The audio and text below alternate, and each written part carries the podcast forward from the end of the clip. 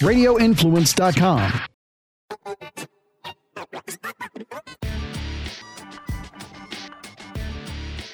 Welcome back to another edition of the MMA Report podcast with Dale Galvan. I am Jason Floyd. We are here to discuss everything going on in the world of mixed martial arts. Daniel, how's it going, brother? Jason, I'm doing quite well. I just got back from uh, watching Dua Lipa in concert, but as fun of weekend as I may have had in Houston, Texas, I know you had a much better weekend, bro. I, I, would tell you, you know, Sunday just sitting on the couch, you know, just watching some DVR, and then uh, all of a sudden, uh, my phone just starts blowing up, and the first thing, and, and I feel like we we do this in uh, in in sports is it's like, is this a real tweet? Is this someone who has spoofed Tom Brady's Twitter? And no, it's really Tom Brady, and uh, there were some uh, there were some celebratory beers that uh, were, were taking part in the Floyd household. You know, and it's I, you know I was thinking about this uh, like relating MMA because it's it's really it's you know, uh, someone competing at 44 and 45 years old. And I don't think we ever see this in combat sports just because of, you know, the damage that, that fires take on. Even take out, I mean, uh, Guido Cannetti going out 42 years old at Bantamweight going out there and getting a win. It's just, you know, I do wonder, are we going to see more of this in sports where uh, athletes go on longer in their life than they did 5, 10, 15 years ago? I think so, and it may not be in the UFC. It may be in Eagle FC or bare knuckle boxing, where these guys get into their late forties competing. But you know, we've seen this story before in mixed martial arts when it comes to Randy Couture, right? That is the original old guy gets it done story. But in terms of guys performing, maybe better at age 45 inside the cage than they did at 25. Will we see that more often, Jason? I don't think so. I just find it hard to believe that we're going to see a 45 year old lightweight fight better than he did at like 29. That just seems crazy to me. But maybe I'm wrong. You know, maybe they're able to maintain their athleticism better as, sports medicine evolves. But Jason, I just really feel like in mixed martial arts, you know, you look at some of these cards. Look at um, the co-main event we saw at UFC between uh, Marlon Moraes and and and and the 24 year old Song. Wait, you know, you what, you try you trying not to say last name because you think I'm going to clip it on you or something? Don't worry, don't worry. I was doing my show on Saturday and I and I, I caught myself and I go, Tyler, who produces my shows on Saturday, go, Tyler, please don't clip that. Don't clip that. I'm not trying to sit here and talk about your dong.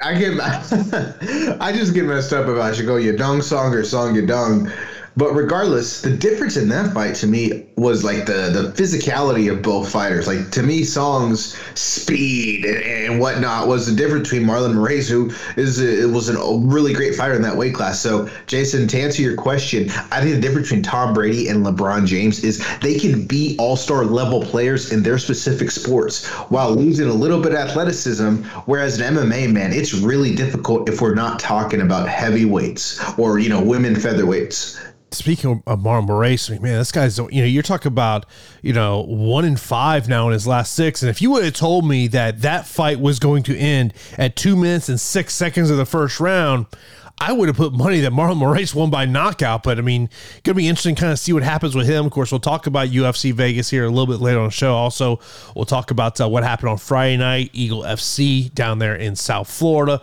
Also on Saturday, you had Bellator 276.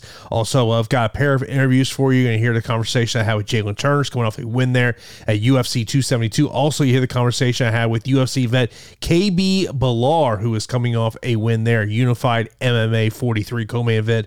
Really entertaining matchup that he had there. So you hear those conversations later on the show. But Daniel, uh, I want to start off this episode of the, of the show by talking about a tweet that was sent out by PFL chairman Donn Davis, where he said he tweeted, "Hey, at Scott Coker, who is Cris Cyborg fighting over at Bellator MMA to sell this nonsense? Kayla versus Cyborg. Loser pays event production costs. PFL is in, Kayla is in. How about Bellator?"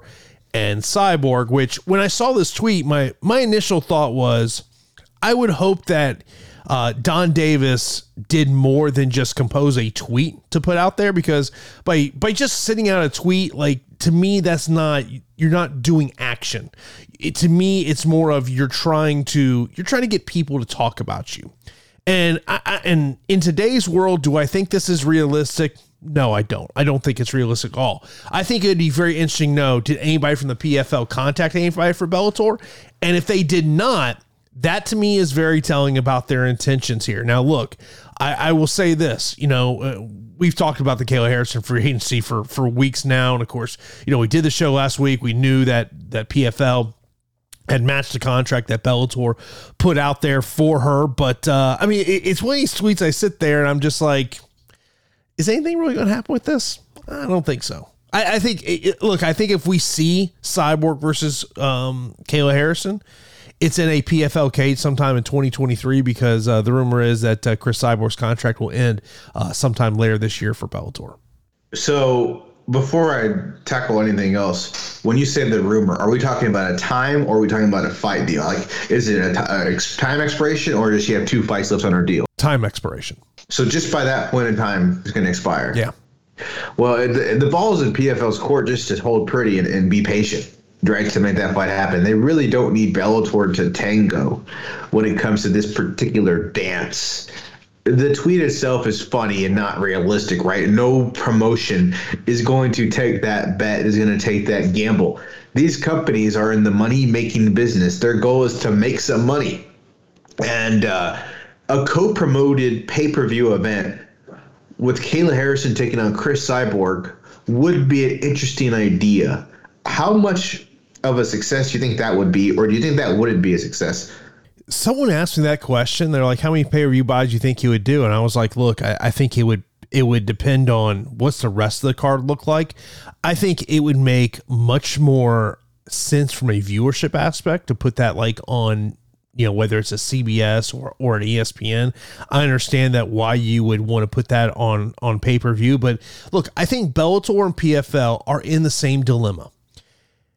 PFL side of the equation, what fight gets you excited that PFL can currently make for Kayla Harrison? Okay, Julia Budd. After that, sorry, there's nothing else that interests me. And for Bellator, they're going to have Cris Cyborg now. She's in the rematch frenzy. She's now going to rematch Arlene Blencowe on the uh, events coming to Hawaii um, next. I think it's next month or two months from now. And, and, so it's like for Bellator, like I know people keep pointing at this Cat Zingano fight. Like Cat's got a name. I just think Cris is going to roll right through her. Like, and so to me, they're both in this weird position. And if I'm Cris Cyborg, if I'm in her camp and this fight becomes a reality, because she's the A side of the fight because of, of her history. Would Cris demand the fight be at 145? Man, I don't know. That'd be embarrassing if she demanded it be at 145 and then she's the one who misses weight. Uh, but I, I, think maybe I, I, think the Cris Cyborg, Kayla Harrison camp, the it, it's just going to be mind games from the get go, from every single little thing. So I, I think that's really in the realm of possibility man, it's crazy to me that Cris Cyborg is only 36 years old because it feels like she's been a fixture on the MMA scene since like the mid to late 2000s. And you know, I, I, I just feel like her biggest competition in Bellator is Mother Time. It's not even the opponents inside the promotion. And, you know, the same can be said for Kayla Harrison, right? Like, right now in the MMA landscape, Kayla Harrison and Cris Cyborg inside a cage go together like peanut butter and jelly. But you look at each promotion, and, and like in PFL, you know, if Kayla's jelly, all PFL has is mayonnaise and mustard and ketchup, and that's just not a very good combination. Those two are made to fight each other this year. It needs to happen. We may need to be a little bit more patient for that to fight to happen but it's just simple. We have two A side fighters that are part of promotions that don't have B side fighters. They don't have C side fighters. You got to keep on going down the alphabet. And it's not like in the UFC, it's that much different than either Bellator or PFL when it comes to featherweight fighters. But the difference is, I think the UFC's uh, like pomp and circumstance and promotion would have been a great situation for Kayla Harrison to get into. I think the UFC would have figured out how to make a lot of money in the Kayla Harrison business. But, you know, the Kayla Harrison sweepstakes is officially over for this year. She re signed with the PFL for such a dynamic topic that took up so much time on our podcast. I must say, it ended so anticlimactically. I, I watched several interviews she did, and maybe it's me she came off as she was really upset that the PFL matched that deal. And it, it once again shows what free agency is in mixed martial arts. You know, like we are right now in the start of NFL free agency of unrestricted free agency. There is no such thing as unrestricted free agency when it comes to someone that's in a position like a Kayla Harrison. It just shows that it we are it's restricted free agency. Um, it, it's it's a great it's great for the promotions. I don't know if it's it's necessarily great for for fans and the fighters, but it, it just kind of shows that aspect of it. And you know, I, I saw this article on MMAfighting.com and, and I thought it was a really interesting uh, debate that uh, they had on their website. Kayla Harrison or AJ McKee, which non UFC fighters more likely become a household name? And you know, you know, there's obviously a lot of things the PFL spits out there about why they believe they're the number two organization. Now, the one thing that I do believe that they have a edge over on Bellator is their distribution platform of being a part of the ESPN family of networks, as opposed to Bellator being on Showtime. You know, I, I do that. It to me, if we're talking about you know who's got the edge, the check mark is going into the PFL side of that equation. But you look at other metrics like I don't know YouTube subscribers, Twitter, social media. It's all about Bellator. But I thought it was a really interesting question because Kayla Harrison, she may be the best female fighter in the world right now. We don't know because based on the, on who she's facing, she may be the very best female fighter in the world. AJ McKee, you know, he to me when you talk about fighters under the age of 30 years old, AJ McKee is probably the best fighter under 30 years old. Ooh, that's a good. How old is Islam? I, I think how, he's how old is, how old is Islam Makhachev? Islam's 30, so you might be yeah, you might be onto something. Oh, that's a that's a good question. I mean, look, AJ McKee might end up being the best fighter on the planet. So it's not like what you just said is outrageous. It's a hell of a question. I think to answer the question, which non-UFC fighter is is was is gonna is more gonna be more popular? More more likely to become a household name. Outside the UFC? I think the answer is Kayla Harrison. Uh, right now, she has, you know, like I want to say 170,000 followers on Instagram compared to AJ McKee's 100,000. AJ McKee has already beaten Patricio Pitbull. What more does he need to do? Deliver a baby inside the Bellator cage? So I think the answer is Kayla Harrison. But with that being said, if we're just limiting that answer to while fighting outside the UFC, I think if I'm going to take a ticket, a Kayla Harrison ticket or an AJ McKee ticket, and I'm going to invest and I'm going to say which of these two fighters will be more popular when it's all said and done, I would be more interested in grabbing the AJ McKee ticket because I think it's really possible he can go to the UFC and be the best fighter in that promotion, male or female, and have a steady flow of interesting, marketable contenders. So AJ McKee and Kayla Harrison, this is a great question because they are both phenomenal fighters that are top of their game. But I think AJ McKee has more upside from a name value if he signs with the UFC because not only could he possibly be the top fighter in his weight class, but he will consistently be promoted against a bevy of interesting challengers if he's able to hold on to that title. I think the reason I would and, and look, I think it's it's a 1A 1B type situation here. I would probably side with AJ McKee based on the fact of he's going to have better dance partners. Right now, Kayla Harrison doesn't have the dance partners. She is getting paid a crap ton of money. Bellator put out a huge offer that the PFL matched. So she's she's getting paid. She got the bag.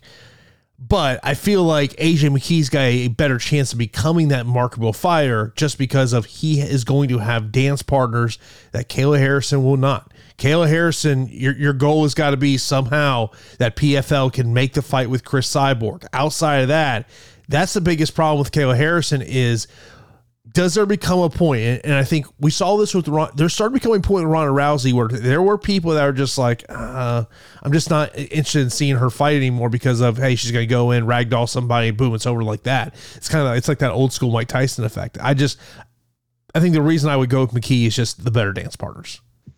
Yeah, I, I, think so too, and I think he really knows how to market himself. Man, this uh, it's crazy. You got my mind going because I started going through all the UFC rankings, and it's kind of crazy how many champions aren't are over the age of thirty. I think actually all of them are, at least in the in the men's divisions. I would assume Rose Namajunas is under thirty. Um, but I feel like all the male champions are over 30 years old. I think when you're looking at the only one would be the interim champion at bantamweight. Peter Yan is 29, I want to say. And obviously, Brandon Moreno is younger than 30, but he no longer has that championship. All right, so I just happened. I just googled best MMA fighters under the age of 30. So this is on over at uh, Tapology. Best UFC fighters under 30. Yuri Prochazka, Alexander Rakic, Magomed Ankalaev, Peter Yan, Rose Namajunas, Brand Moreno, Max Holloway, Cory Sandhagen. Max Marvin, Holloway under 30? Yeah, Max has got you right around 30. That's he's 30 years old now. So, but he turned 30 in December. So that makes sense. Okay, yeah. go ahead. Sorry. Marvin Vettori, Vicente Luque, Darren Till, Johnny Walker, Yair Rodriguez, Kevin Lee, uh, Kevin Holland. That's that's the top 15 so basically, the top three UFC fighters under 30 is pretty obviously Peter Yan, Brandon Moreno, and Rose Namajunas. Yeah. That's your top three. Where do you think AJ McKee? You think AJ McKee is like number four amongst those fighters, or would you put him above any of those three fighters? Ooh. I mean, I would honestly put AJ. Oh, I hate to say this. I love the guy, but I'd probably put him over Brandon Moreno. I, I would probably yeah, I'd probably put him over Brandon. I would put Yan over McKee. I mean, that would be one hell of a I, fight. I, know, yeah, I would probably. I'd probably go Yan, McKee, Rose, Moreno. Yan. Yeah, I, I, I would kind of, like if we were doing a pound. For, well, yeah, I would I would probably go like that. But if like, okay. pound for pound rankings. To further my point on the dance partners, okay. I've talking like last week on the show had Mads Burnell. He thinks McKee will beat Pitbull in the rematch. I think that is going to be the very popular pick. What fight interests you more right now? Realistic fight that can be made. Kayla Harrison versus Julia Budd or AJ McKee versus Adam Borics? Personally, I just watched Adam Borics have this amazing fight against uh, against Burnell, but no one I know is aware of what just transpired. So yes, I'm obviously looking way more forward to to Borics and AJ than Budd and Harrison, but I don't think that makes any difference to the casual viewer. Well, look, I don't think it helps Bellator when if you walk out to a bar this past Saturday night, you can watch Bellator. If that bar had an ESPN Plus commercial subscription, you could watch the ESPN card. Yeah, I would be surprised if you see. Yeah, you're, you're right, and, and that certainly doesn't help, and it, and it sucks because again, like the main event was kind of a star making performance for those that did watch that fight. I mean, that was just that was one hell of a stand up war. And, and it was a fight where I felt like Adam Borics brought it, and it was kind of like remember the very beginning of Adam's Bellator career. You kind of felt like his ceiling was limitless, like he had the ability to do anything. He had the ability to become a champion, and then he just stumbled greatly. Well, the main event was kind of like a return to that idea for me. And, so, yeah, I mean, Adam Borics and AJ McKee, sign me up. Adam Borics and Patricio Pitbull, let's get it done. Uh, he, to me, watching that fight was like, oh, this guy is a stud, and I can't wait to see him fight again. And again, Mads Burnell, he brought the fight too, man.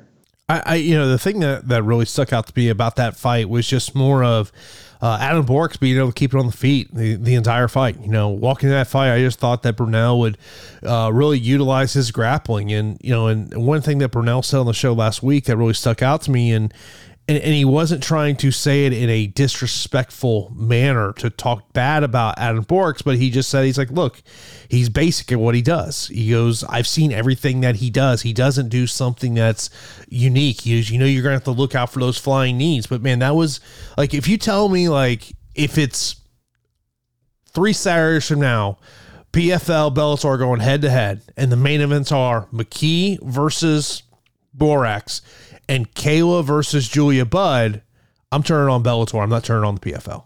Absolutely, because you kind of already know what's going to happen when Kayla fights Julia Budd. Uh, that AJ McKee Borics fights, you know, McKee will be a heavy favorite if that fight is ever booked. I think he'll be a pretty significant favorite. But yeah, I mean, I, am certainly thinking, you know, Borics is a much more live dog. I mean, how can you not? The way he fought Mads Burnell, he was just so relentless. Like the volume was there all five rounds. I mean, he had enough cardio to do some dancing in round four and, and the power was there. And, and the thing with him is just like just a diverse striker. I mean, this dude has like eight limbs in there. If he's able to keep the fight on the feet against AJ McKee, that's just a, a, an interesting fight. Whereas Kayla Harrison, it's kind of an open and shut case that should run through Julia Budd. Uh, speaking of uh, you know tweets and challenges, so what's more likely, Donn Davis's tweet or Jake Paul's challenge to Dana White on a one fight deal for Conor McGregor? Yeah. What was the what was the specific? Um, what was the, so, the, so this is what Jake Paul said. He goes, Dana, since you like me now, how about a one fight UFC deal to fight Conor? If I win, you agree my UFC fighter pay and health care proposal.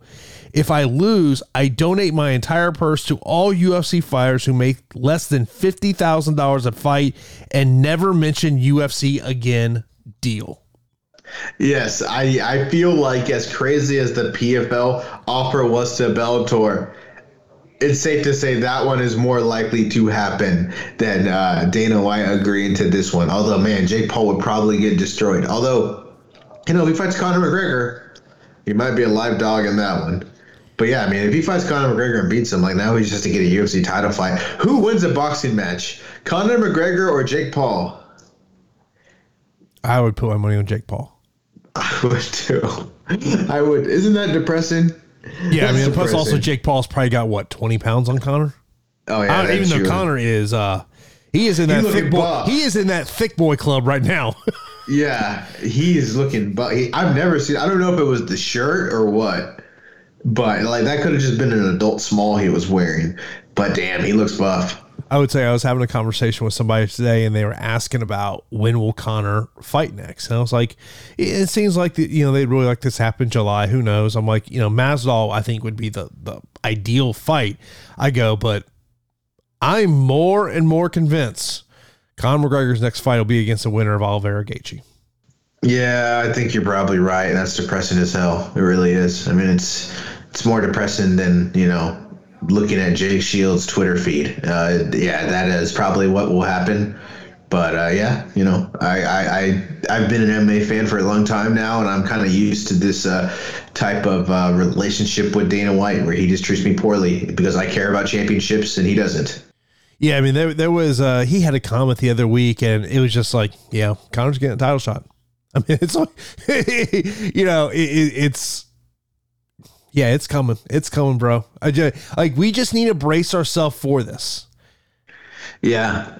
Yeah, we need to. We need to brace ourselves for it. It's going to happen. Uh, it's like, you know, it's it, it's things like this happen. Like the only thing that happens more consistently is one FC getting behind a fighter and then they lose, right? Like oh, the By by the way, if people did not see the Bibiano Fernandes John Lineker fight, go on YouTube and watch that thing. That was fun. I mean, that was a banger. I mean, both guys get rocked in this one. You, you think Lineker's on verge of a knockout. Bibiano comes back and rocks John Lineker, and then Lineker. Like I remember because I want to say the fight in the third round. I want to say and I was I like, did, yeah. it was your second or third round. And, and I was about to, I'm, I'm, sitting here in the office, I'm watching the fight, and I'm, I'm like about to tweet, no way this thing is going five rounds. And then literally about 20 seconds later, uh, John Lineker knocks him out. Yeah, that was, man, that, that was a banger. That was a fun fight to watch. Dude, this is crazy. This one FC card was called Lights Out and I believe every single fight on the quote unquote main card ended via KO or TKO. Uh, the, uh, the fight I was referencing, by the way, just a, a phenomenal highlight. I, I, remember getting to work on Friday and, and, seeing people already tweeting out the link, or at least the GIF of it. And then the thing I was getting at was Garry Tonon, right? That high level grappler performed well for a bit in round one. I mean, all yeah, the fight only lasted about like 50 some seconds, but you know, Garry Tonon gets put away by Thanh Le. I think Tonin, his days as a featherweight challenger for the ONE FC championship are, are still going to happen. but tough loss for Garry Tonon, who I think is a guy they probably wanted to build around. Oh, no question. It was it was a banger of a card. I, I really enjoyed it. They got their big uh, anniversary card come up here as well. But uh, before we get into uh, everything else that happened in the world of MMA with results from last week, let's uh, let you hear the first interview here on this week's edition of the show is with Jalin Turner, who is coming off a win there at UFC 272. Joining me now here on the MMA Report is a man who's coming off a stoppage victory, UFC 272, Jalin Turner. Jalin, as always, the man, uh, appreciate the time. Obviously, a, a tremendous victory uh, that you had here. I mean, I'm sure you've probably gone back and you've watched this thing a countless amount of times over the past couple of days. Like, as you think about your, your overall view of the fight, is there something that, that sticks out above all else? Um, in my on on my end or on my opponent's end? Either, either end. Um I it sticks out how durable he was, most definitely, and how good of a poker face he had. Like I keep raving about that because man, like after watching the video, I see the parts where he was hurt and I see how his reaction was like was because him of him being hurt. But in the fight, I couldn't see it. I was just like, oh shoot, And I'm usually really good at reading body language, but he like masked his really well. Is that one of the things that, that you feel like throughout your career, whether we're talking about your, your first fight or your fifth fight, like you could always kind of see that, and just for some reason, uh, Mullarkey just was able to disguise it well this time? Yeah, without a doubt. Like I, I can like especially like with body shots. Like I always see when somebody's like about to fade or crown board if they like actually like hurt them or not. And he like just great poker face. Uh, you know, I guess uh, really the the only quote unquote adversity I guess someone would say that you dealt with in this fight, uh, at least from what we could see, was in that final minute uh, of the first round. I mean, is there anything else you would label to of where you thought that uh, you know Jamie did a great job? Um, shoot, man. Um, it was honestly the the the, the takedown. Like that was it. Like I didn't anticipate it. I didn't expect it. I got comfortable striking. Like I just defended one and he just shot again. So um, yeah, that, I feel like that was really good on his end. Um, heck, he, he he I don't know. He hit me, know. I hadn't been hit like that in a while, so I I, I get I give him the credit for those for that too. I mean, the face is pretty clean. Like, it doesn't seem like he got any bruises.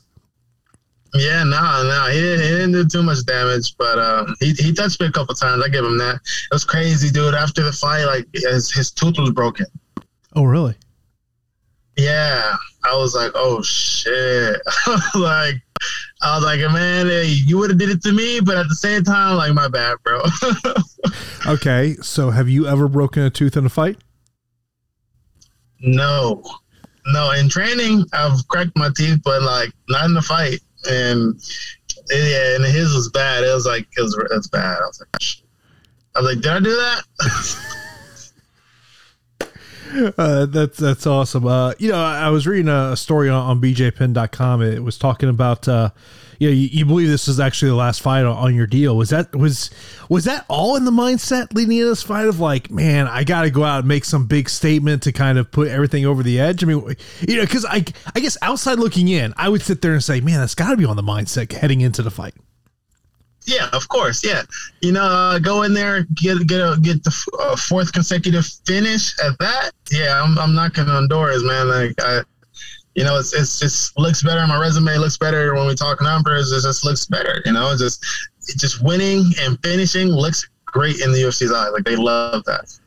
Like as you think you mentioned about four fight winning streak, all via stoppage as you describe the last four fights in comparison to the first three fights, obviously the first fight short nose up a weight class. There, there's that aspect, but like, how, how do you kind of if you're going to break it down, like, hey, that was the the first quarter of your UFC career, and these last four is your second quarter. Like, is there anything you label to of key differences for you? Um, mindset. Um, mindset for the most part, man. Like I'll just change my mind, change up the training. Um, got way more dialed in, way more serious with everything, um, in all aspects. Um, and yeah, man, I, I, I, I think, I think it's the walkout music too. You know, I, I choose, I choose a good artist. so, um, I've been undefeated walking out to J. Cole songs. That's one of my little secrets, but I just threw it out there. I was like, you know, might as well. So, um, yeah, if you look up every walkout song I had in the UFC, it's, it's always in all my wins have been with uh, I walked out to J Cole. So, are you superstitious? You know, I used to be really superstitious. I used to be so like like a big like I wouldn't I wouldn't go have fun when I was in camp. I wouldn't do anything. Like I wouldn't go enjoy my life. Like I was just like zoned in. Like oh I can't do this. Oh you want to go out to dinner? No I got I'm, I got to fight. Oh you want to go go to the movie? No I got to fight. So I I've broken all that within these last this last year. I'm just enjoying life. So no I'm not as superstitious as I used to be. So yeah. Because I've heard you know fighters talk about like they they talk about you know kind of living this fight life there's there's thing the, the social life kind of sometimes gets uh forgotten about i mean is that one of those things of as you just uh, you know you know i guess we kind of we can all relate to this in a work way of like you sit there and say there, has got to come a point in the day you just say you know what i just got to be me i, I go have fun was was there a turning point in your career for, this yeah yeah that definitely uh that just came about within like the last two fights i was just like you know what i put in my work um, my mindset's there. I feel like my mind is just sharper than ever. My focus is there. So why not go out and have fun, enjoy myself, whatever, be a little bit social. Of course, I stay away from like alcohol and everything, but like, you know, I'm just living my life. Like, I went and flew to Philadelphia to meet these breeders, um, uh, my friends, uh, Christian Mark, and I bought a puppy from them. I would have never done that ever in my career before. I would have never done that. Like there, I would have been like, "There's no way." I wouldn't even got the dog. I would have been like, "Hey, like, can you guys wait until after my fight for me like to send the dog?" Like, and I was like, "It's so weird, you know? Like, like, like, why is I don't know why I was like that. Like, just superstition, just trying to like be as focused on your mission and task as possible. But at the same time, like I've just grown to realize like it's my job. You know, like people people that have jobs, like they still have social lives. They still go out and do things. Like you can't just be so locked in with your job that you don't enjoy life. You know, like and of course. That being said, like I also put in my work as hard as I can. You know, I'm still training like two, three times a day. So if it's like if I'm doing that and I have a little bit of spare time on the weekend or a weekday or you know I'm doing really good, like why not take a day off to go enjoy myself and enjoy life and you know because if I'm gonna do this the next seven years, like I don't want to be have a miserable seven years of not enjoying my life. Yeah. So now that you have a, a dog, do, do you let the, the tarantulas out and about to? Uh, has there been some interactions between the two? No, none at all. Yeah, no yeah, I keep them separate because um, some of the species I have, if they if they bite the dog, the dog will die. I I did see on your Instagram there was you had this video of feeding your tarantula with some blue thing. Which what what what were you feeding the tarantula? Like I'm looking at this goes like is this some oversized worm? Uh, it's called a hornworm. Okay, so then I saw someone commented on it, and I had the same thought. There is this liquid that is pouring down as the tarantula's having its meal. What is that liquid? That's that's the juices from the worm. That's like its guts or something. But um, yeah, that's that's what the tarantula eats. So they they like it. Yeah, I just I'm, I'm seeing this video. I'm like, what the hell is this? yeah, I gotta keep it interesting. You know, I can't just feed the typical cricket every now. You know, I gotta throw a roach in there, throw a lizard in there, throw a little pinky mouse in there every now and again. So, how many tarantulas are we up to at this point? Uh, I think I have about twenty-seven right now. Are, are we uh, planning to use some of that uh, that win money to uh, go acquire some more? Oh yeah, definitely. I, I went to actually I went to a reptile show um, in Vegas right after the fight, but they didn't have the species that I was looking for, so I was a little bummed about that. But there was some nice selections in there. I was actually gonna get a red tail boa, but I ended up not pulling the trigger. My mom was there. She was like, "You're not spending that much money on a snake right now." I was like, "It's like maybe after the next win." I was like, "Oh man," because it was it was pretty pricey. It was like it was like forty five hundred dollars. I was like, "Oh, I want it," but I was like, "No." So I was like, "She's right." I was like, "I'll spend that money elsewhere." So do you? Uh, so do you and mom go out for a, a special meal after the victory? Um, yeah, we went to. I took the family out because my mom and sister. Um, we uh, where did we go? It was this place in Vegas. It's like egg something. It was really good though. It was really good. I ate a lot. I, I don't even know how I finished all my food, and I ate some of my mom's food. I was like, yeah, that was crazy. So, at what point do you step on the scale, or has that already happened to see how much you're weighing? I'm I'm not even thinking about the scale right now. I'm not looking at the scale.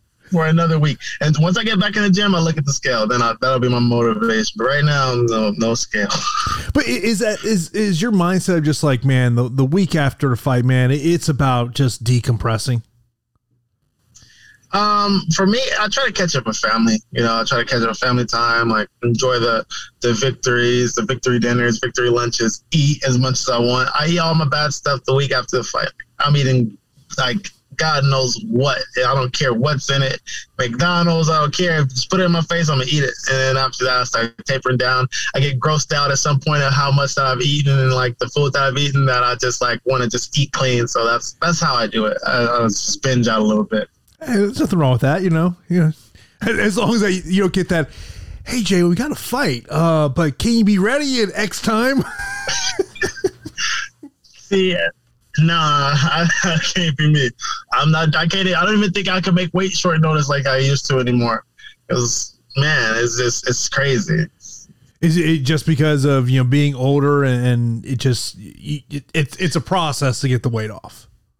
Yeah, man, it's starting to it's starting to get there. You know, like I'm not I'm not 23 anymore. Like it's not coming off as quick. It's still coming off. Like trust me, but like like like the last like few pounds, like the suffering is just getting a little bit more hard. Like it's like it's I'm really suffering. like shoot, but also it's it's it's also because like I just love food so much. Like I don't care like good bad food whatever. I just love food. I like eating. So like just cutting down my portions in half or fractions. Like just you know it's a drag, but you know it's still east. I'm still making the weight. Like I'm not like oh my gosh, I'm dying. I'm just yeah. like, you know, I'm just being a little bit dramatic about it. You know? so, so has is there ever a thought of, okay, I'm, I might age a couple years and maybe 170 could be where uh, the the the last part of your career ultimately ends up being at? No, I don't think so. Um, my metabolism, my metabolism is pretty pretty good still, so I think I'll, I'll be able to make 55 for a while.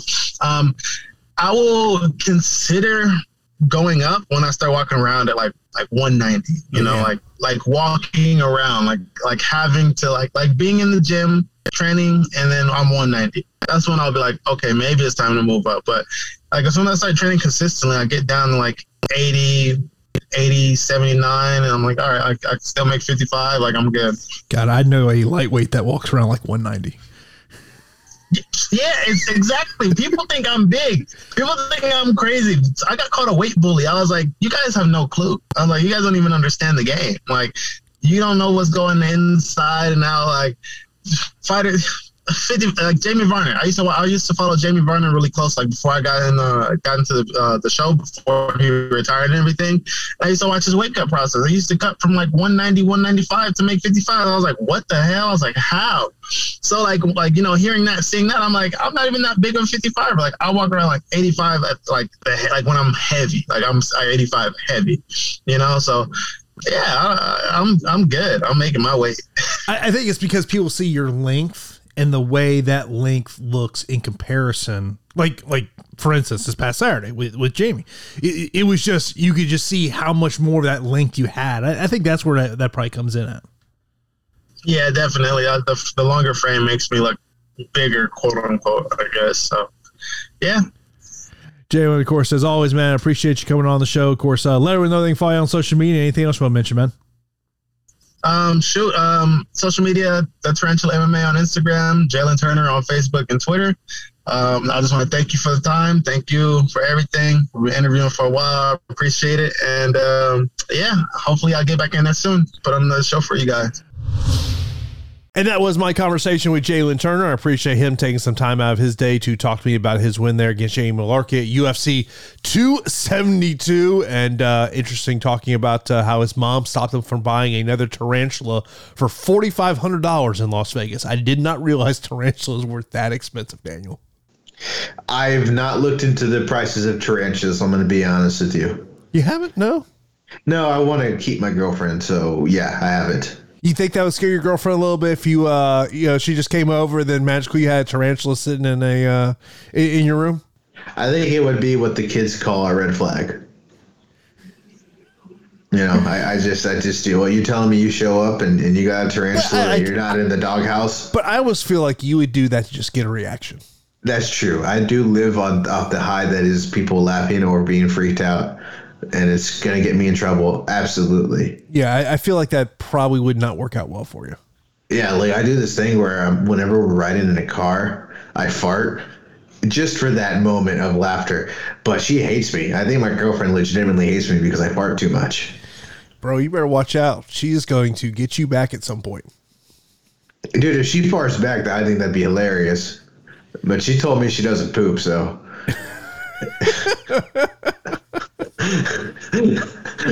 Oh, Uh, man. she's, she- she- she's like Kim Jong Un over here. Oh man, oh man! But uh, let's talk a little bit about what happened last week at MMA. Uh, of course, on Friday we had Eagle FC 46, and uh, then of course we had UFC and Bellator there. On Saturday, of course, Kevin Lee getting the win against Diego Sanchez, 30-27 across the board. Also, Ricky Bande, uh, Ray Borg gets a split decision win against Ricky Bandejas. Uh, you know, and then of course on Saturday we, we talked a little bit about uh, the Bellator main event. Adam Borics going out there getting win against Mads Burnell. Got to uh, how about uh, Johnny Eblin? I, I think was kind of one of the uh, stars of last weekend with what he was able to do. And you know, as I'm watching the fight and you know, he takes John Salter to the ground, which is something that came up in my in, in the interview I had with him before this fight, uh, where he basically kind of said like, you know, hey man, I, I'm not afraid to take John Salter down, take him down to his world, which I took as a way of him saying, look, if I start, you know, grappling with this guy and I just feel like I'm I'm much stronger than him, I'm just going to go down there and, I, am going to take it. I mean, he did uh, he did have to defend an armbar attempt, but man, went out there and it was a really solid performance, you know, and see uh, when you know could he be next for Gegard Mousasi? Uh, Mousasi wants to fight three times this year. Um, you know, you know, we'll see if maybe he gets it. Maybe uh, Anatoly Tokov maybe gets it. Uh, you know, which you know you do kind of wonder with Tokov being from that uh, part of the world, could Bellator maybe have some issues with getting him into the United States at some point? I don't know. We'll, we'll see what happens there. Uh, but I thought Johnny Eblin went out there had a great performance. Um, you know, you you know you look at some other performances there. How about Cody Law predicting the time of his finish in the fight, one minute and 17 seconds. Unreal. Wait, this dude said he was gonna finish a fight at one minute seventeen seconds. Yeah. and he finished. it. Did did what the hell? Yeah, his uh yeah, uh, I saw the the tweet from Ariel Helwani where uh Abe Caldwell, who's Cody who's one of Cody's managers, uh right before they head to the arena, that was his prediction when he get the finish. Uh, uh, just unreal. Wow, that is uh, that is absolutely unreal, man. I mean, look, I think, look, okay. First off, the main event for UFC sucked. You know, Magomed Ankalaev. This is one of those things that that goes back to what I was talking about earlier about speed versus guys with less speed as they age. I mean, that to me was the story of Ankalaev and Thiago Santos on the feet, right? Like it was the speed of Magomed. He was just beating him to the punch the entire time. But so you know, he, he slowly moves up the light heavyweight rankings. But I really was happy watching so many of these cards because there were a lot of fighters that performed really well. I mean, you mentioned Johnny Eblin. He deserves a middleweight championship fight. He was a dog against John Salter, and he beat him in every facet of the game. And he used the wrestling to secure round one. It was a stand-up affair in round two where he was dominant. In round three, he went back to the wrestling and it showed that he is absolutely the most interesting challenger, even above Toka for Gegard Mousasi. So, man, that was a hell of a performance. I think at at um, the Eagle FC card, honestly, the you know shout out to Diego Sanchez for not getting embarrassed. Although I guess Kevin Lee said he tore he may have tore his ACL on very early in that fight. Uh, Sanchez didn't get knocked out, so that was like a blessing. But the one name to keep an eye on is this Russian heavyweight in the co-main event, who I wasn't too familiar with, even though he was coming off a contender series win.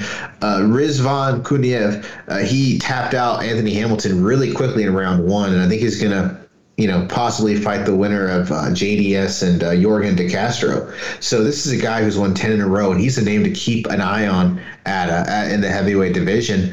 But you know, those are just two names. I mean, there were plenty of names at the UFC card that can get you real excited about their future, Jason. Yeah, I mean, I, I think uh, when you talk about kind of uh, the big takeaways from from last weekend, I'll go to the lightweight matchup over on the UFC card of Drew Dober and Terrence McKinney. Terrence McKinney, the first two minutes that fight looks unbelievable. Good lord, Drew Dober has a chin on him because Terrence McKinney lands some shots that I just feel like would have stopped a lot of top 15 lightweights. I mean, I thought Terrence McKinney first two minutes. I mean, look, he went balls to the wall, and you could kind of see he, he, he, the gas tank was wearing down because of how much he went balls to the wall. But Drew Dober, give him a lot of credit for what he was able to survive there. Uh, what he was able to, you know, we talk about Song Yadong, man. That that's a great win. I don't know what happens with Marlon Moraes at this point. I mean, you, you know, one, one in uh, one in five in his last six fights. I mean, look, and and the other losses are all to the top of this division. So, um, you know, guy makes a lot of money. Who, who knows what that means uh, for him? You mentioned about uh, Ankalaev, uh, Alex Bahia, man. That was a, that was a, a, a fun fight to watch of him and Bruno Silva, and I just I feel like we're on a collision course uh, of Alex and Izzy. I think the only question is how quick do we get to that that matchup? Look, I think it, it, it, just got to continue to win, and he, he clearly won this fight for sure. It was a stand-up affair solid defense uh, for Pereira to keep the fight where he wanted it to go. This guy hit so freaking hard. But, you know, credit to Bruno Silva. He was a game fighter, too. I, I don't know if Alex is going to be able to go up against some of these top 10 middleweights and succeed. But I think it's only going to take one or two top 10 fights for him to get a middleweight championship fight. All right, let, let's, let's look at the top 10. Okay. All right, so uh, we'll go from uh, challenger number 10 up to number one, Kelvin Gastelum. Number ten. I like. I would pick Alex to beat him. Yeah, because I feel like Kelvin uh, Kelvin wouldn't use his wrestling, which would be. By the way, Kelvin's uh, training at Fight Ready, uh, prepare for his matchup coming up here uh, at UFC 273. Uh, number nine, Uriah Hall. I would. I would pick Alex. I, I would be down to see that fight. I think that Yes, I, I think fight. when we talk about with the amount of UFC cards are, like to me that that comes off to me as a fight night headliner. Yeah, that's that's a great way to kind of move him up in terms of a name. Darren Till. I would pick Till in that fight. You know, Till is kind of all over the place with his output and how he looks and fights, but yeah. So these first three matchups, I all think stylistically put him in a really put Alex Pereira in a pretty good spot. okay. Now I think this is where we start to get kind of a little bit different. Jack Hermansson. That's a tough fight. I feel like Jack would try to go the grappling route in that one. Yeah. Even though I, I mean, yes, it was against Bruno Silva, but I did thought we saw some good sprawl out of Alex in this fight. Yeah, especially in round one. He did get taken down, but he got back up in the second round, I think. But I think Jack beats him. Paulo Costa. Oh crap, dude! How could you? I don't know if Paulo is gonna be drunk in the cage with wine drunk. Uh, but yeah, I mean, I guess I would pick Paulo Costa. Like he obviously has to be the favorite, but Paulo's all over the place. Another stylistic fight. Sign me up for to watch. Yeah, Sean Strickland. Stylistically, another good fight for Alex Pereira. yeah, I think he would keep it standing, and that would be Alex's ball game. All right, next two are awful stylistic matchups for Alex. Uh-huh. Derek Brunson and Marvin Vettori. Yeah, he's losing both those. Like those, those, especially Vettori, because Brunson will probably take him down too. But Brunson, you know, you never know with Derek. Sometimes he, he goes off script. Then But, you got yeah. then you got Jared Cannonier and God, Robert that'd be- Whitaker. You see, yeah, I hope Alex continues to succeed because there's a lot of good matchups at middleweight for him. That would be great fights. Like there's matchups like if I'm the UFC matchmakers, I'm avoiding. I am not putting him in there against Marvin Vettori. I'm not putting him in there uh, against Derek Brunson. But everyone else in that top ten, I think stylistically he's not in a awful matchup. Yeah, I would probably avoid Hermansson, but otherwise, yes, I agree with you. Yeah. Um, in terms of uh, anything else that really stuck out to me, I, I uh, Javid uh, Basharat is someone that I'm interested to see kind of his development. Uh, kind of a cool story. His brother wins uh, earlier that day in Spain, and then he wins uh, that day there uh, in Las Vegas. Damon Jackson gets a win. Um, that was his final fight on his UFC deal, so you would imagine that he'll get a UFC deal. Uh, Khalil Rountree, second round win there. Um, Sadiq Youssef a win over on Bellator. Uh, Roman Feraldo a, a knockout win in 44 seconds. Uh, what Alex Polizzi was able to bounce back from, get that submission win there in the third round. Um, those and uh, Phil Davis went out there and did what Phil Davis does. He out wrestled him. He used his wrestling. Yeah, it wasn't too exciting, Jason. That's for damn sure. The one point in the third round where literally he just picks up Anglickas and it's like, okay, where am I just going to drop this guy? yeah, it, it was uh, it was an easy fight for Phil to win, man. I think I think when I look back at that UFC Bellator mix, I think the other things, and you kind of mentioned it, but like, yeah, Drew Dober, Terrence McKinney is the one fight you need to watch this weekend. It's just the best, one of the best rounds all year. The best fight, other than that one, is obviously the main event at Bellator. The highlight of the weekend was probably the third round uh, knee from Azamat Murzakanov against Tafon Nchukwi in the light heavyweight division to kick off uh, the ESPN card. Uh, Guido Cannetti's knocking over Chris Moutinho was pretty rough too. Chris was a good story against Sean O'Malley, but I don't know if we'll see him back in the UFC. He just maybe we will for one more fight because he did him a solid. I thought Miranda Maverick was pretty dominant when using her wrestling and, and ultimately her her grappling to tap out Sabina Mazo. But yeah, I thought the you know Song Yadong is probably the best fighter on the UFC card for sure. And then you know the best moment had to have been Khalil Rountree's post-fight interview, very emotional, talking about like suicide and whatnot, and uh, he continued to talk about that in the post-fight press conference. So all in all, a very emotional and wholesome moment that I will remember for a long time. I think when I think back to this weekend, maybe Khalil Rountree's post-fight interview and presser might be the thing that sticks with me the most. The other thing I'd point out from the UFC card was uh, Cody Brundage's win, which uh, was a Cody was. I mean, look, he was getting lit up on the feet, and why Dalcha tries to take it to the ground and just gets caught in a guillotine. Like you want to talk about awful fighter IQ man. I mean, he is just lighting. Like you could have made the case the referee to stop the fight, like they, they did in the Moutinho fight, which I had no problem with that stoppage. I thought it was a good stoppage. But I mean, there was just moments where Brunch just getting pieced apart, and then Dalcha just awful fighter IQ trying to go for a takedown. Yeah, yeah, that was crazy. That was a crazy dumb move to, to put his neck there, and and that was another good come from behind win. There were some good fights on the, on this past weekend. It, it wasn't the sexiest weekend, but it was a memorable one for me personally. I, I, thoroughly liked it.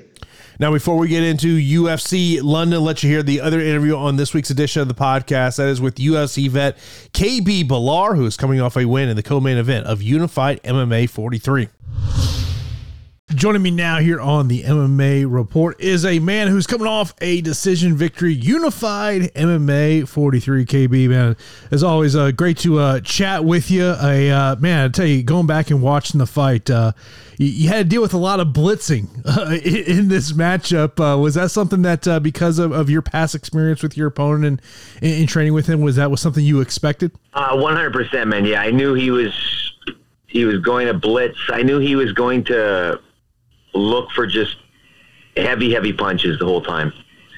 I didn't anticipate just how insanely durable he was going to be. Like I could have been in there with a with a fucking like bat, and he still would have been there the whole time. So uh, uh, honestly, it's it's amazing. It's amazing how I, I basically feel like I fought Wolverine you know, you, you had an Instagram post where you kind of uh, alluded to that of, you know, hey man, this guy just just kept coming. The third round, I mean, you're throwing leg kick after, you know, head kick after head kick. I mean, he, he he's blocked with his arm, which I'm sitting there going, his arm had to be killing him after this fight was over. Was there was there a moment in the fight where you were just like, okay, man, I, I you know what, I'm just gonna have to keep pounding and pounding away because this guy's just not going away. I knew um, going into this camp, my coach would would tell me that like you're in this in this fight, you know, not even not even a werewolf is going to be able to stop a Bengal that can fuck all day. And I didn't understand what that meant really at first. But what he was saying was just that I needed to be there the whole time. Like I needed to be in his face the whole time and responding to his pressure with my own pressure. Keep putting it on him. And no matter what, even if even if he's still standing after like the heaviest strikes, that I just keep going. Like I, I keep putting it on him. Um, so I went in there with that mentality, and um, I think that's why the fight was able to play out the way it did. Was because um, both of us, me and him, were gonna just be there the whole time, no matter what. And then it ended up being uh, a spectacular fight. Um, it was just it truly it was remarkable how how durable he was. He was yes blocking that with his arm, but that that still is going to rattle your brain no matter what. And even if you block with your arm, it's not necessarily blocking; it's just getting kicked in the arms. Like that will break your arms, you know. So insane. I mentioned about the Instagram post you had about the fight, and you ended it with you said, "Never doubt my heart, never doubt my toughness." Now, when I see that, that may that leads me to believe that you believe people have been doubting you. A hundred percent. Yeah, people will. Uh, people will think that I'm like a a technician, and that I'm patient, and I take my time, and sure, those things are true, but when push comes to shove, you know, I can bring it, and um, that proves that. I, I want to say it was the second round. It's like I don't know if he on the broadcast they joked that maybe he flicked a booger at you. It almost made it look like he flicked blood at you. What happened in that moment? Mm. So, so uh, in the second round, about a minute in, um, uh, I landed a flying knee, and uh, the flying knee like destroyed Stranya's face. Like like his his nose like exploded. His mouth like was just leaking blood everywhere.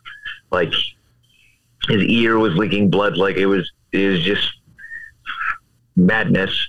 And then um, he Stranya being Stranya, though, however, would not go down even after all the follow up shots after that. And then he continued to press forward. And uh, he even tried to like uh, time me getting overzealous as we were along the cage. And he, and he whips like a, an overhand right. And I, I, I had a feeling it was coming, which is why I, I posted out with my jab. Um, and then shortly after that, you see him uh, reach for his nose to like wipe away the, the blood that's starting to run out of it. And uh, he, he grabs like a handful of blood and then he looks at me and he just goes, and he, and he fucking he throws the blood at me. um, I mean, it was, it was actually kind of funny. Um, but I mean, the whole, th- we, he was talking to me the whole time. Like he was talking to me the whole time. There was a point at which where, uh, we were we were tied up in the clinch, and uh, I hit him with a knee, and then I hit him with like three or four like hard elbows, and after one elbow where I like I, I spear elbowed him on the top of the neck, and like he uh, I pull him into the tie clinch after, and he he he like whispers to me and he says, "This is what we need, Gaby. This is it, man." And I'm like, what the fuck? I'm like, this, is, what is happening? I'm like, we're in bedlam right now, you know? Like, it was just it was crazy. You, you get the victory. Uh, you know, you, have won three three of your last four here. Um, you know, back to back now wins here in, in Unify. What what is next for you? More fights. You know, I want to fight again soon. Uh, I just got to heal up. I got to let my shins heal up and uh, um, my ankle and whatnot. And then once that's good, uh, let's get back to work. Let's get back to work. Let's keep fighting. That's one of the things I wrote down about uh, you know the the how active you have been since August of last year. This was your fourth fight since August of last year. Obviously, part of that obviously is staying healthy, which kind of made me think about. Uh, I mean, some of these elbows, these short elbows you were landing were just brutal. I mean, how, how's the elbows doing? Uh, my elbows hurt. Uh, my hands hurt. Um, my knees are hurting. Like he he ripped my knee open with his teeth. Um, uh, my my my shins are hurt. Uh, my feet hurt. Uh, I'm I'm hurt. Like my body hurts a lot. It, so obviously, I'm guessing the next week or so is just more about you know just recovery and just a, a, you know maybe just hop into the gym and maybe maybe try to just be there for moral support for your uh, for your guys. Yeah, I mean, I'd like to I just take this week off and relax. Um, and then I, have still been just trying to get into the gym and, and, keep my mind in it by being there for um, for Tanner and whatnot because he's getting ready for his fight coming up in, in April. So um, I like I like to just be in that environment, be around other warriors, and just be around other guys that um, have that that same mental outlook on, on what we're doing, and then it just keeps my mind in it. If I stay out of the gym for too long, like um, I think it just impacts your activity. Um, it impacts your mind. Uh, I just want to keep my mind in it, you know, because right now it's fresh, and uh, my body, although I'm not able to to fully um, commit myself to the training, I can still be there mentally and, and take things in and make notes, talk to my coaches, see what things that you know they they thought happened and uh, adjustments that we can make moving forward, and and then physically make those adjustments once my body's just good to go. Uh, speaking of that, uh, how many times will you go back and how many times will you watch your fight until you say, you know what, I've watched it X amount of times, it's time to move on?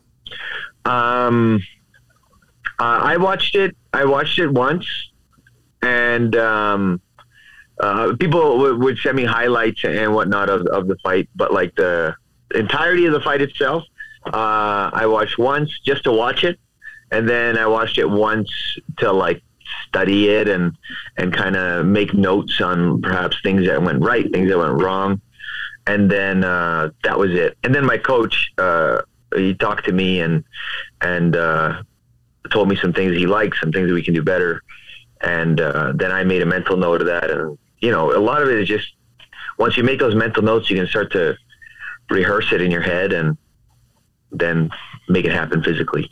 But was it one of those things of when your coach is saying, "Hey, hey here's here's the pros, here, here's the cons of the fight"? Was it already in your mind of like, "Yeah, coach, I, I had the same thoughts as well"? Um, yeah, almost everything, almost everything that he he said, like uh, immediately clicked with me, um, and I understood. Like, yes, absolutely, one hundred percent. Um, yeah, everything he told me, I, I feel like is is something I can do better. Of course, we look forward. I think he told me I did good. I think I did good. And of course, uh, we look forward to seeing when that next fight is going to take place. KB, as always, man, I appreciate time. Of course, uh, let me know they can follow you on social media and anybody else you want to mention, man. Um, I just want to say um, thank you to uh, Stranya for uh, an amazing fight. Um, I hope he's, uh, uh, you know, I hope he's healing up well and um, doing okay himself. I think he gained uh, a ton of fans and a ton of respect after that performance. Um, you know, we we talked about crap going into the fight, but uh, the fight was uh, amazing. And uh, on his side, I hope I hope he's doing well, and uh, I hope we can see him back in the cage soon, and he can put on uh, more memorable performances like that, man. So, and thank you to everyone who uh, came out to the fights too, support fighters like us. Uh, try and make a living doing this stuff. So, thank you to all the fans uh, of Unified, and uh, thanks Unified MMA for having us. And that was my conversation with KB Bhullar. Appreciate him coming on the podcast, talk about his win there at Unified MMA 43. Very entertaining fight. If you got a Fight Pass subscription, you did not see that fight, go over to Fight Pass and check that out. Now, Daniel, we are a first, I believe this is the first fight night card in front of a main, uh, an arena audience since the beginning of the pandemic as the UFC's in London. Actually, next two weeks, fight night cards, uh, not in Las Vegas. Of course, next week we'll be there in Columbus, Ohio. And uh, it, it just, you know, we could joke about the UFC Apex fight night cards that they're just some fights. You look at this UFC London card, you can tell they put a card together where they knew they needed to sell some tickets. A hundred percent. A hundred percent. I mean, this is a damn good card, dude. I'm freaking excited. I'm a freaking excited for this UFC Fight Night card. I don't know when's the last time I've been excited for a UFC Fight Night card. I think that's what happens when you got to sell tickets, Jason. I mean, they got. If this wasn't the Apex, Paddy Pimblett and Rodrigo Vargas would be the main event, and the the only other fight on this whole card that would be on the card would probably be Molly McCann and Luana Carolina because McCann likes to fight the same time Paddy does. Like, dude, this card is sick, bro. Like Volkov Aspinall, solid heavyweight matchup. Allen Dan Hooker, oh, close, close contest to call. Watching Paddy Pimblett walk out to a UFC crowd in England, bro, this is gonna be epic you know the, the thing about Paddy is it's going to be interesting to kind of see how the you know I mean look it is very clear he's the A side of this fight of how they're going to match him up going forward. Uh, but I mean you look throughout this card I mean obviously you mentioned some fights that, that stuck out to me Volkov and Aspinall. Um, you know the last three weeks have been an interesting one with the UFC and Alexander Volkov as they have been trying to get him uh, to England. Um, but he did get his visa. He has arrived in London. Uh, Tom Aspinall you know look there's a, a lot of very smart people in this business that believe Tom Aspinall's ceiling is UFC heavyweight champion. Uh, as I look at some other fights in this card, that, that stick out to me. Dan Hooker back at 145, taking on Arnold Allen. Uh, Jack Shore taking on Timur Valiev is another one that sticks out to me. Jai Herbert, Ilia Topuria, I think should be a fun matchup between those two guys. Muhammad Mokaev, who is making his UFC debut against Cody Durden.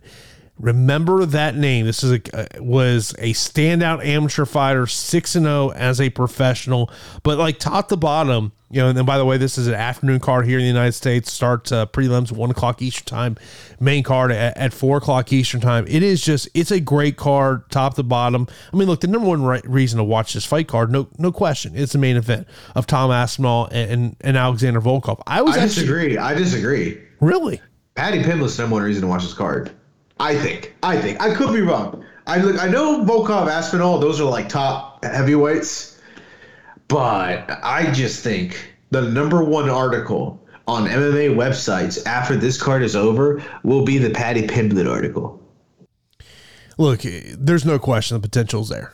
Um, but it's not even about the potential, right? Like inside the cage, Arnold Allen, Dan Hooker, Tom Aspinall, Volkov, Gunnar Nelson, these are all better fighters. Ilia Topuria, better fighter than Paddy Pimblett. It's not about what happens inside the cage. It's about the whole show. Like he's just got the uh, an incredible amount of charisma, and he is going to be the water cooler conversation. He's going to be the fight that is on Sports Center because of what he does after the cage or, or maybe the walkout. Look, he's got the it factor. There's no question about it.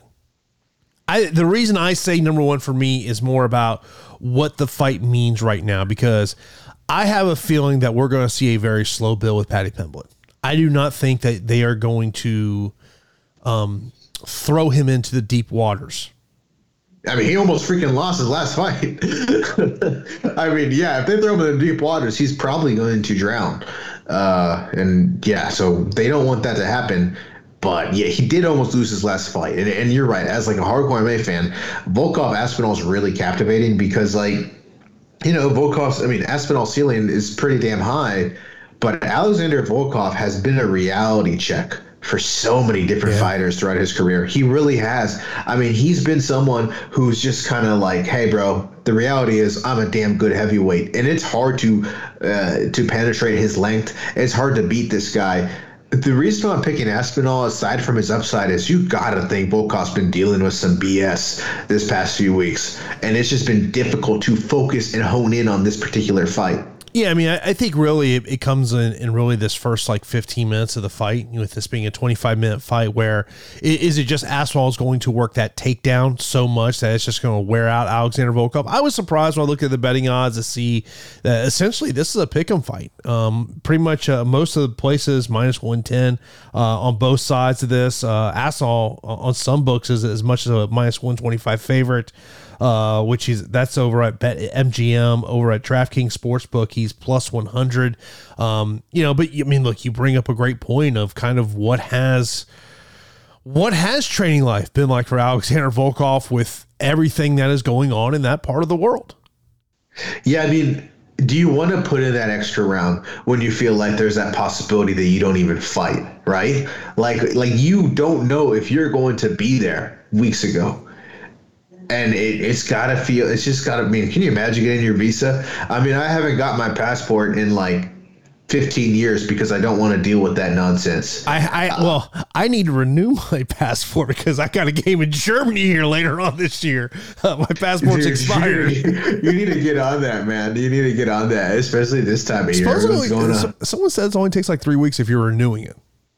Oh okay that makes sense. Instead of just yeah Man, time flies by so quickly. It really does. I mean, I can't believe we're already gonna have March Madness. Like by by by the time we record, we're already gonna be done with two rounds of March Madness, and uh, neither of our teams are in it. Yeah, it was not a was not a great year for FSU, especially the way that season ended, which is getting pummeled and punched by Syracuse that was a lame punch, you know. As a pro wrestler, I've hit, I've been hit with harder punches than what Boeheim did to your guy. But yeah, I mean, Texas A&M almost punched their ticket, dude. We were on the bubble. We got all the way to the conference championship final. We beat Auburn, but yeah, uh, the game started off, and you know, I was at the bar Sunday after the concert. I was eating brunch, and I saw we were down fifteen nothing. I was, I was like, man, I got so hungover after that concert because like I went to the concert, Jason. It's Dua Lipa, so obviously I'm going because my girlfriend wants to see Dua Lipa, not because I'm a particular big fan. So as soon as I get there, you know what I got to do? What do you think I got to do? You you had to hydrate. I had to get some freaking beer. I had to get in line, and I, I was like, I need to get beer, and I need to. I know you can only sell two beverages per person, so I need to get the strongest beer they got. So I got two hardcore IPAs, and as soon as I sat back down, I went back in the beer line to get two more beers. So by the time the concert started, I had four beers, and uh, I got hungover because I think I mixed the IPAs with the normal beer, and I had already had beer prior. So yeah, I was so hungover. I, I wasn't even that drunk. I was just really not feeling well, man. I was either I had a headache and I had to poop a lot. I'm not an IPA guy. Me neither. I am not either. I just wanted to get drunk. I wanted to feel good listening to this pop star sing her songs. Yeah, you're not gonna catch me at a Dua Lipa show. Yeah, well, you know, I'm still paying my dues, brother. I'm still paying my dues. Yeah, Yeah. just- yeah. She put she put on a good show. I enjoyed it. It wasn't my type of scene, but but it, it- yeah, I mean, it's yeah, not yeah. Who knows? You probably you might catch her do a halftime show while you're there. I, I couldn't tell you the last concert I went to. And the last concert you went to was the halftime show last year, two years ago. True, yeah, that, that, I guess that would be true. Yeah, I mean, I've gone to I've gone to a comedy show recently, but You got, uh, you gone you've gone to um, micro wrestling. yeah, yeah. I went. I saw we saw Gabriel Iglesias when he was in town. He put on a good show. He, he did. He did like a two hour set. Oh wow, that's Yeah. impressive. That's really impressive. I mean, usually shows are about an hour, fifteen minutes, maybe. Yeah, he he he went on for a long time. I mean, it's you know, and I've seen him now a couple of times. He's he's he's really good live. Really good live. Yeah, he's really good physical comedian too. Actually, I think uh might be going to the CFFC show this week. It's here in Tampa on Thursday night, so uh, might try to catch some uh, local MMA on Thursday. Who's a big fight on that one? Uh, they've got I want to say it's uh Blake Smith is um the headliner. Okay, good They stuff. got a bunch of local Tampa fighters on that on that show. Um, CFC is kind of you know kind of getting out of that Northeast and kind of traveling around here. You know, maybe, maybe I'll hit up John Morgan see if he wants to have some uh, cold frosty beverages. Which I, I don't know if you listen to John's uh, podcast. No. Uh, so his co-host, I guess, got into a little uh, little bar fight, and uh, the guy he went up against decided to throw a lazy leg kick, and John goes, "Who the f throws a lazy leg kick in a street fight?" Oh my god, that's hilarious. Yeah, man. That's uh. I feel like we got the similar vibes, man. You're the John Morgan. I'm the one likely to get in a fight. Yeah, man. I, don't- I, I, I'll be honest. I don't listen to a ton of other podcasts. I, I would say I listen to three on the regular. I listen to John's podcast. I listen to um, the Co-Main Event podcast, and I listen to Anik and Florian. And then every once in a while, I'll check out Morning Combat on YouTube. Yeah, I uh, I only listen to the co-main event podcast regularly, and I will check out Ariel's MMA hour interviews uh, if they if I'm not doing anything at work and they pique my interest. I usually just go to Jed I. Goodman's uh, Twitter handle to find out which interviews uh, are the good ones to watch. Yeah, yeah, that's a good call. I, I liked on the co-main event podcast. They had a question. They talked about this guy who's like the unsung hero of MMA. It's the Grabaka Hitman. Oh yeah. Oh god. that's- Yeah. Him and Caposa. Yeah. They they are. Yeah. They're the OGs of MMA Twitter. Yeah, I mean it's amazing. Like they are, and, and they're right. Like they they have to be multiple people. There's no way it's just one person running that account because what? Like, do they go outside? Like like I've said there. Like I, I saw someone the other day going, "Hey, if uh if those two uh, Twitter accounts can't watch the PFL, PFL, you got a problem." A hundred percent. I mean, these people are watching fight cards in Azerbaijan. All all hours of the day. I'm telling you, I could be sitting here at nine o'clock in the morning, and that those accounts are tweeting about some fight going on somewhere in this world. Yeah, yeah. They uh they do an unbelievable service. I mean, they deserve like we talk about the World MMA Awards and all these MMA journalists or blah blah blah. I mean, these two dudes deserve awards. They really do. I mean, they like inform and uh, and show us a world, a, a part of the MMA world that we would not see. Oh, totally. There, you know, and there's no clickbait bullshit going on there. Yeah, there is not. It's just they. I don't see how they make any money. I really don't. But yeah, then I also saw uh, this past Sunday night. I watched uh, Bomani Jones. He had a show on HBO that debuted, and um, a portion talked about MMA, but not normal MMA. It was about five on five MMA, and and probably I don't know what country it was, but yeah, looked pretty interesting. Five on five MMA. So I know of somebody that was this is a couple years ago was trying to push for two on two MMA, and I'm just like, it's never gonna work, bro. It's never gonna work. You're never gonna get this thing. That, but yeah, yeah, there there I are wonder. some. I wonder if two on two MMA would work if you could literally tag out like professional wrestling. if you could literally tag out, that would be hilarious. Yeah. By the way, I saw Paige VanZant made her. Uh, I guess it, it, I guess it aired officially that she had signed with Yeah. AEW.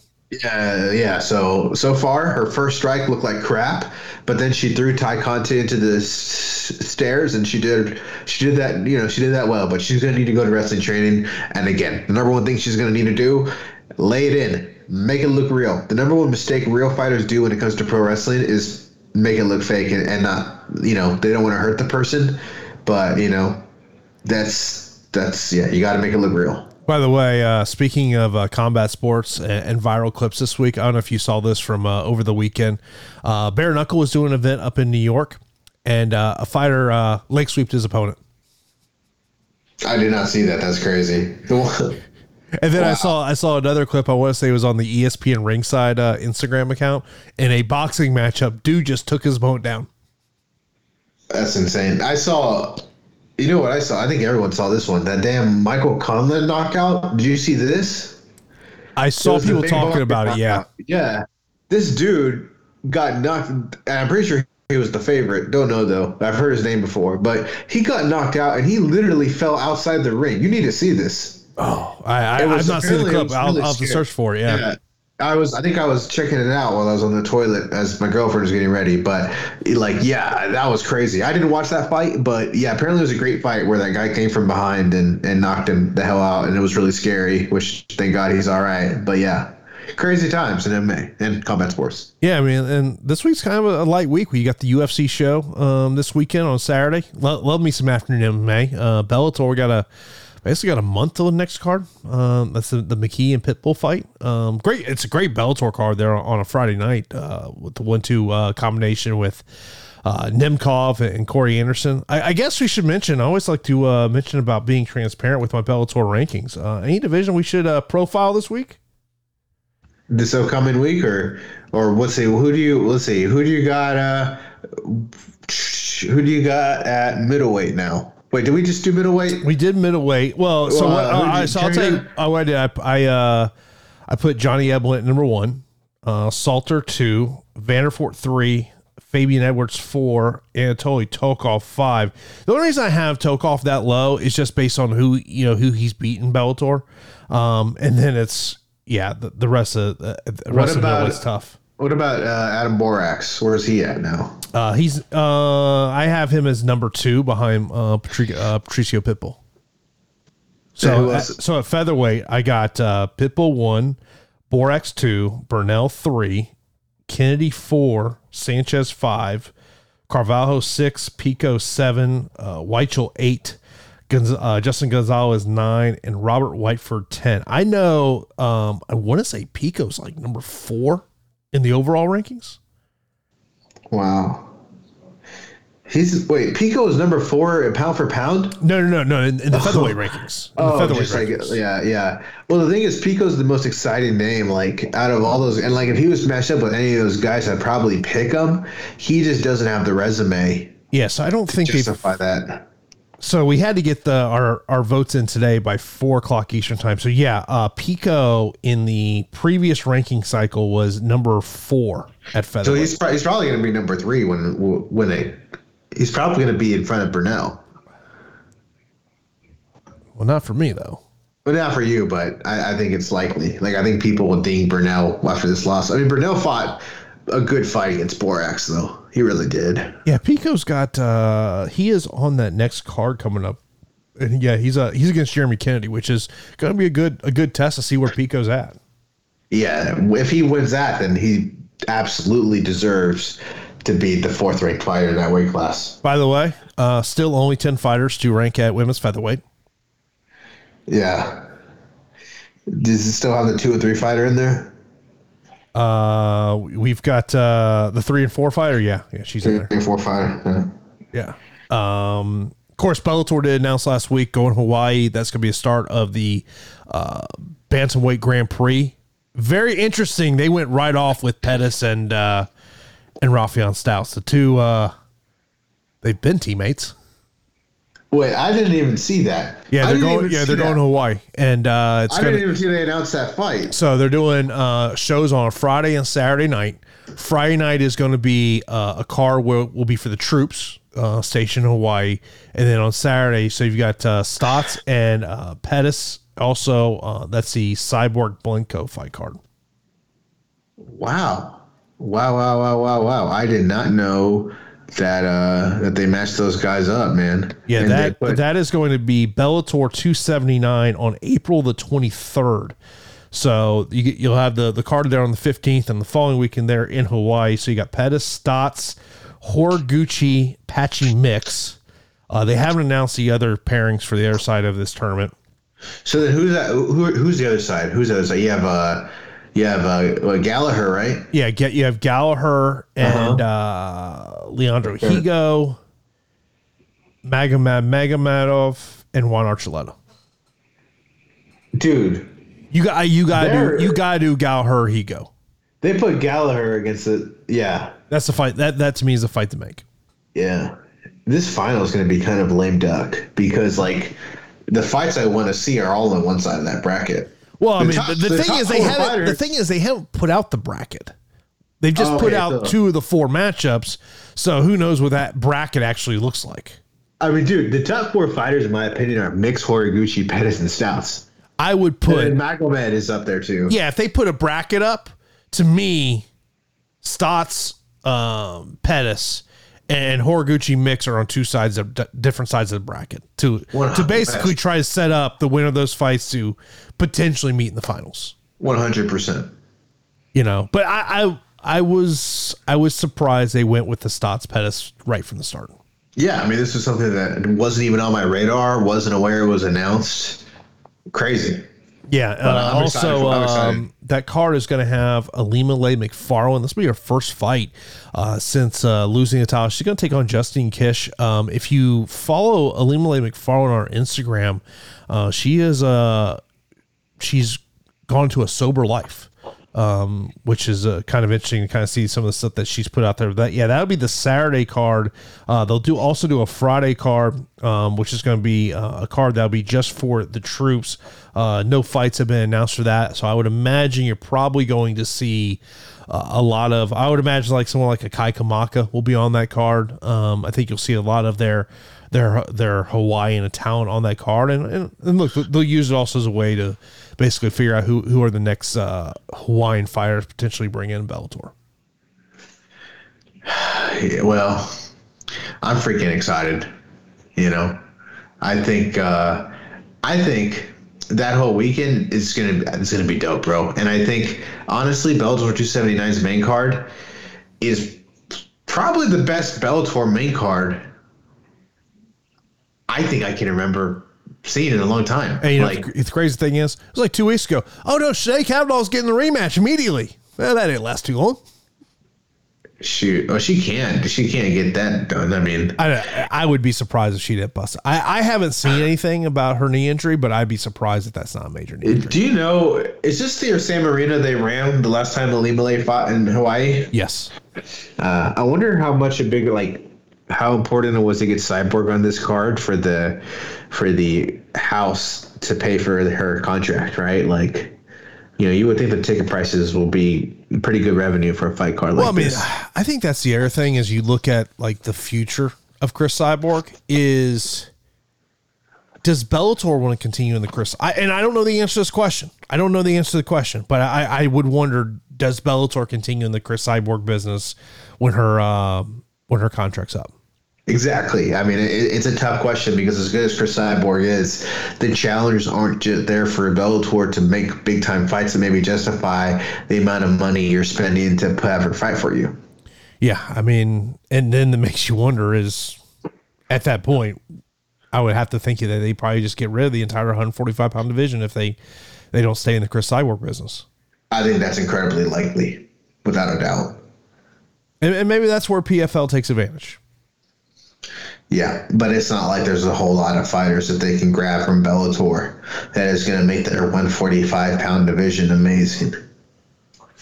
I mean, look, they're they're they're running a 145 pound division. The, just the fighters fight at 155. If you, you look at all the fighters that are in that lightweight division for PFL, they're all 145ers. Hell, some of them Yeah. 135ers. Yeah, some of them are 135ers. You know? right? Yeah. yeah. Uh, I did see where Brock Lesnar went on this. Uh, he has uh, said, "Yeah, my my MMA days are over." Not really. I don't think Yeah. that's really surprising news, but Not a big shocker, but I mean, hey, there was a time and place where people legitimately thought that he would come in and fight Jon Jones, right? Like that wasn't too far long ago, but yeah, I think at this point, you know, I mean, it all went downhill after the diverticulitis situation, man. He really wasn't the same inside the cage whenever that transpired. God, that was so long ago. I know that was scary. I mean, yeah, that was scary, bro. And I, I really think that's crazy that that happened. But yeah, that completely impacted him in, in a major way. But man, hey, Brock Lesnar, a legend of the sport. Yeah, I mean, I th- it would not shock me if we see some type of altercation between Brock and Jon Jones in a WWE ring at some point. Yeah, I think that's possible for sure. That that Uh, seems like a WWE route they would go down. Absolutely. I don't know if you can have a fighter who had a bigger impact on this sport who only won four fights in the UFC officially. I mean, because the Mark Hunt fight is now a no contest. So, I mean, Brock had How many four wins? fights in the UFC. How many wins did Rousey have in the UFC? She had to have had more than four. She beat Tate. Uh, she beat It should be Tate twice, right? yeah Carmouche. She She's beat probably around Home- seven or eight, she- probably. She she did not beat Holm, obviously. Uh, let me see. I'm about to pull it up. It's a good call, but she won six fights in the UFC. So you know, sometimes these fighters who we remember uh, don't necessarily win too much. Conor McGregor. Yeah, Conor McGregor's won one fight in the last half decade. Yeah, I saw uh, someone put a graphic up of like the top five lightweights in um, the UFC in 2016. Not one of them in the top five right now. Of course, one of them, five. Khabib, is retired. Yeah, who else is he? Khabib. Who else? Is Anthony Pettis and Benson Henderson in there? Conor, Eddie Alvarez. Anthony Pettis? No. No, I don't think Pettis was in there. Oh man, Maybe, maybe RDA. I can see RDA in there. Uh, was Donald Cerrone in there? Probably not. No, I don't no. know. Oh God, I can't even put my brain during that time period. It's a long time ago. It's a long time ago. Yeah, But yeah, but I feel like if you do that every division, it'd be the it'd be a similar situation. yeah. Except for women's flyweight. Or heavyweight, maybe. Heavyweights, Yeah. they've got a long term lifespan. Yeah, yeah, or even Walter. Uh, yeah, I would say heavyweight would probably be the one. That one and, and women's uh, women's flyweight. I mean, Valentina Shevchenko. How long has she been champion? Probably since like 2018. Yeah, I gotta about right. think. Yeah, There's no one I see beat her anytime soon. I know, dude. Like she's she's probably gonna have one of the most impressive UFC careers ever. Yeah, she won the uh, vacant championship December 2018. I, I feel like we will see her at one thirty back at one thirty five at some point. I definitely think. Uh, I mean, look, if she matches up with Julianna Peña, I'm picking Shevchenko to beat her. So No, no, I'm with you. I'm with you. But uh but that is going to do it for this week's edition of the MMA Report podcast. Always appreciate everyone taking time out of your day to download and listen to this episode. Of course, a great way to show your support for the show is by checking out the advertisers over at the MMAReport.com. Also by leaving a five star rating and review. So that's going to do it for this week's edition of the MMA Report podcast, which comes out every Tuesday on your favorite podcasting platform.